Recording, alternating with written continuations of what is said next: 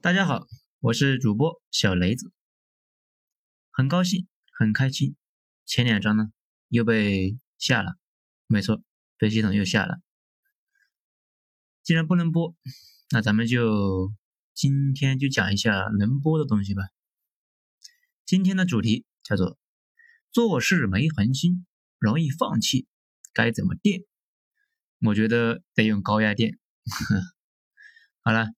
文章来自于二号头目的九编文集。大家有没有发现，舒适区这个观念呢？其实特别好。在我年轻那会儿，特别的激进，比一神教那都激进。经常呢想做什么事就想几天去搞定，结果可想而知。年龄稍微大一点，又陷入了另一个极端，总想干自己觉得舒服的事情。跟自己妥协，说服自己不要太冲动，做事越来越依赖以往的经验，越来越消极，偶尔还把这种状态呢当做成熟。有时候经常一整年除了上班，好像没做一件让自己感觉今年没白过的事，因为总觉得吧，反正坚持不了多久，索性就算了，不要太为难自己，反正呢也为难不出啥来。不过。还有几件事情，一直却坚持了下来，天天做也没有感觉到，竟然成了习惯。哪一天没干，心理状态很不正常。比如呢，每天会坚持看二十分钟的纪录片，或者是每天总要看两小页书，溜达半小时，写几百字，等等等等。这些习惯都产生了巨大的收益，没错，远远超过了我那些激进的举动。所以呢。忍不住想反思一下，为什么这些事情能够坚持下来，其他的事却不行呢？想了很久，慢慢发现了，其实关键就在舒适区。以前总想摆脱舒适区，去挑战自我，后来发现吧，越挑战越证明自己很挫。除了那种工作上迫不得已要去做的事，其他的自我挑战。基本都以可耻的失败而终结，尤其是需要长期坚持的，基本都完蛋了。反倒是一些没挑战的，竟然混到了现在，这让我陷入了反思，觉得人生跟他喵的纠结的同时，也忍不住思考了另外一个问题：到底怎样的坚持才算是坚持？毕竟，如果一个坚持只能够持续一个星期，做的这件事情再牛逼。那也没啥可吹牛逼的。反过来，一个很无足轻重的事情，积累了好几年，甚至十几年，产生的效果，那就是翻天覆地的效果。其实呢，说到这里，接下来说一句话，那就很清楚了。如果你下定决心做什么事情，而且这件事全凭你个人的耐心和克制去做，建议把每天的目标定得如此之低。以至于你甚至不需要毅力就可以去完成。这里呢，举个例子，大家都知道了。波比跳，大家知道吧？很早以前就听说过这个动作呢，非常的好。每天锻炼有助于提升心肺能力，锻炼腿部、胳膊、腹部的肌肉，有助于缓解颈椎病和改善膝盖状态等等，简直是无往不利啊！而且。看了一小时的 B 站小视频呢，说是一个日本的小哥，通过每天练习四分钟这个动作，竟然达成了快速减肥的效果。这个呢，大家有兴趣的话可以去看一下。那个视频说的是每天只需要锻炼四分钟，八组，每组八个，总共六十四个。我一看觉得还好，轻松愉快，然后练了六十四个，那差点没当场死掉。建议呢，非专业人士那是请勿模仿啊。后来下定决心也要折腾这个事的时候，就留下了个心眼，觉得如果太难，会不会大脑拒绝执行呢？所以决心每天只做十个。后来又觉得压力太大，和自己妥协下吧，改成了五个。这没想到还真坚持了下来。现在呢，可以一口气做两百个，体质也有了质的变化。当然了。目标还是每天五个，细水长流。如果当天的状态非常差，就随便做五个，打卡完事就拉倒吧。如果状态好，就多做几个；如果状态大好，就做两百个。不过发现了一个新问题，也就是偶尔状态特别不好，根本就不想锻炼。但是开始练五个之后，发现，诶，状态竟然还不错。一口气来几十个之后，发现状态竟然好了起来。我们根本就不了解自己的这副躯壳。这件事尽管呢微不足道，但是启发了我一件事情，就是不要太跟自己过不去。如果某件事短期的，那随机处置；如果是长期的，定目标的时候一定不要偏离舒适区太远，否则大概率是自取其辱。大家呢不知道有没有一个体验，如果不想或者是不情愿做什么事情，总是给自己找理由。会让你自己觉得非常为难，坐在那里呢，一边刷手机，一边自己纠结，一直玩到太晚，或者是要去干别的什么事情，就可以心满意足的不是做了。而且，如果一件事哪怕坚持了很久，但是如果连续断开三天，可能这一轮的尝试也就到此为止了。那讲到这里呢，大家应该就明白了，对于培养长期习惯来说啊。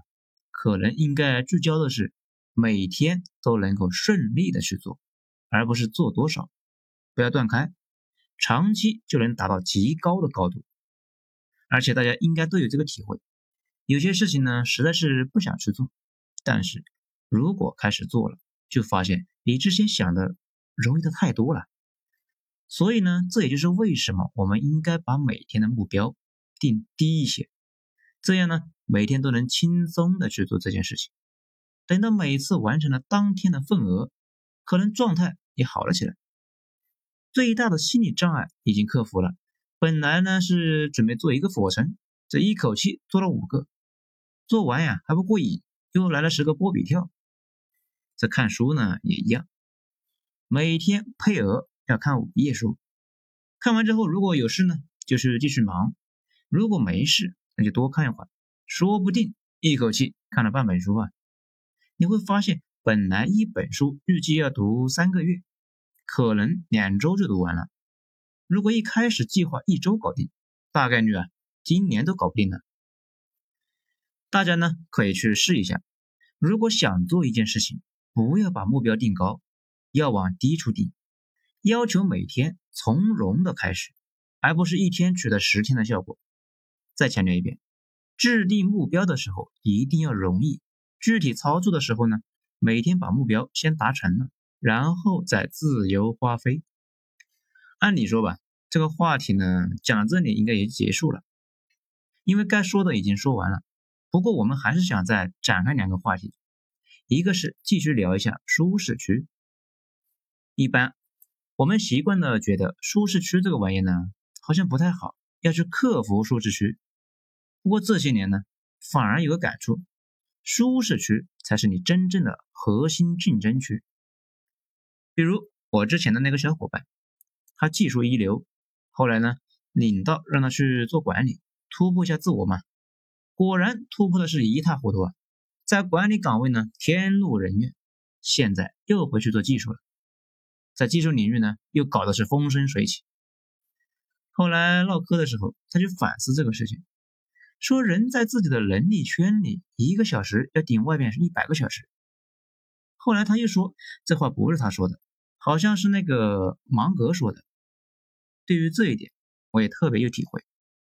很多事情都是这样的，找到哪些事你做起来状态很好，然后呢，在这些领域里面加大投资，这也就是可以回答大家长久以来的一个问题：怎么工作之余还能够播文章呢？其实呢，根本就不需要投入太多，因为我的舒适区就在这里面。播文章这件事情，就算没人听，我也能够天天去播。讲到这里呢，大家应该就明白了，我们不是要克服舒适区，而是要去开拓新的舒适区，比如通过锻炼自己，每天都精神饱满等等等等。此外呢，还有一件事情，大家都知道那个复利法则吧？这个东西呢，被称为地球上第几大奇迹来着？是第八大奇迹吧？但是相信大家和我一样，很难理解生活中怎样才能够让复利法则发挥作用呢？这几年我慢慢的反应过来了，你没法控制那个玩意儿。不过有意思的事情，你发现你不管做什么事情，只要天天去做，随着数量的积累，在某个时间点上，复利突然就出现效果了。这学习编程的小伙伴应该都有类似的感受。一开始呢，模仿别人写。写着写着，感觉就上来了，就可以自己写了。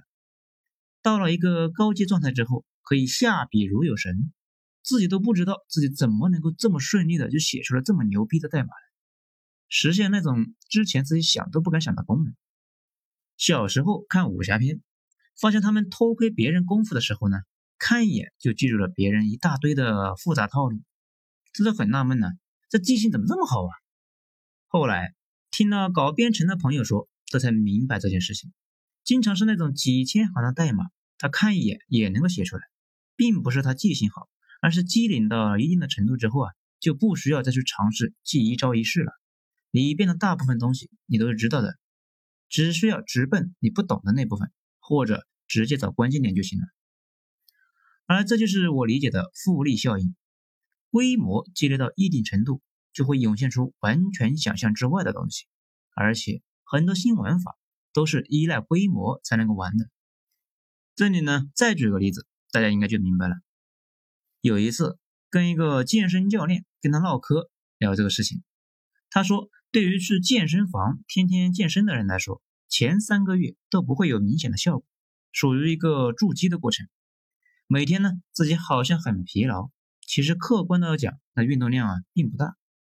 直到三个月之后，你才能够一口气做到摇几百次的哑铃，做几十个引体向上。这个时候呢，才真正开始健身了。到了第二年的时候，身体已经完全适应了高强度的训练。到那个时候，一次的训练量能够顶上两年前的一个月。这就是复利，规模越大，得到的呢也就越多。再说一个例子，最近呢听说的是非常多的。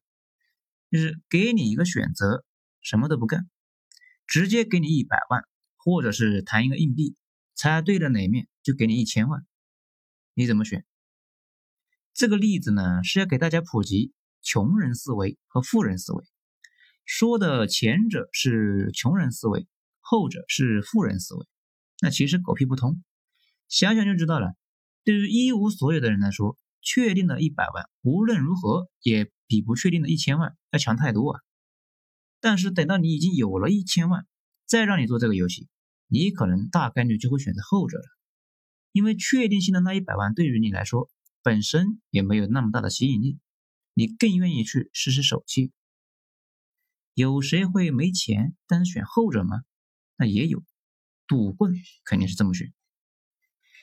所以说吧，这个游戏更靠谱的说法是穷人玩法。和富人玩法，等钱积累到一定的程度，大家的本能的对风险那就不那么厌恶了，因为输得起嘛。很多玩法对于普通人来说是承受不了的，不是说这个人的思维不到位，而是说还没到那一步。如果输得起的去赌，那叫投资；如果没有资本硬赌，那就是赌棍。这里大家看出来了没有？复利的另一种体现就是玩法也有升级。不仅玩法有升级，道具也有升级。比如，你可以找专业人士来帮你玩。这里呢，最后总结一下：一、积累总是第一位的，很多玩法都是积累到一定程度才能够解锁，这个是复利的范畴。第二，积累的关键是每天都能去做，而不是单次做多少。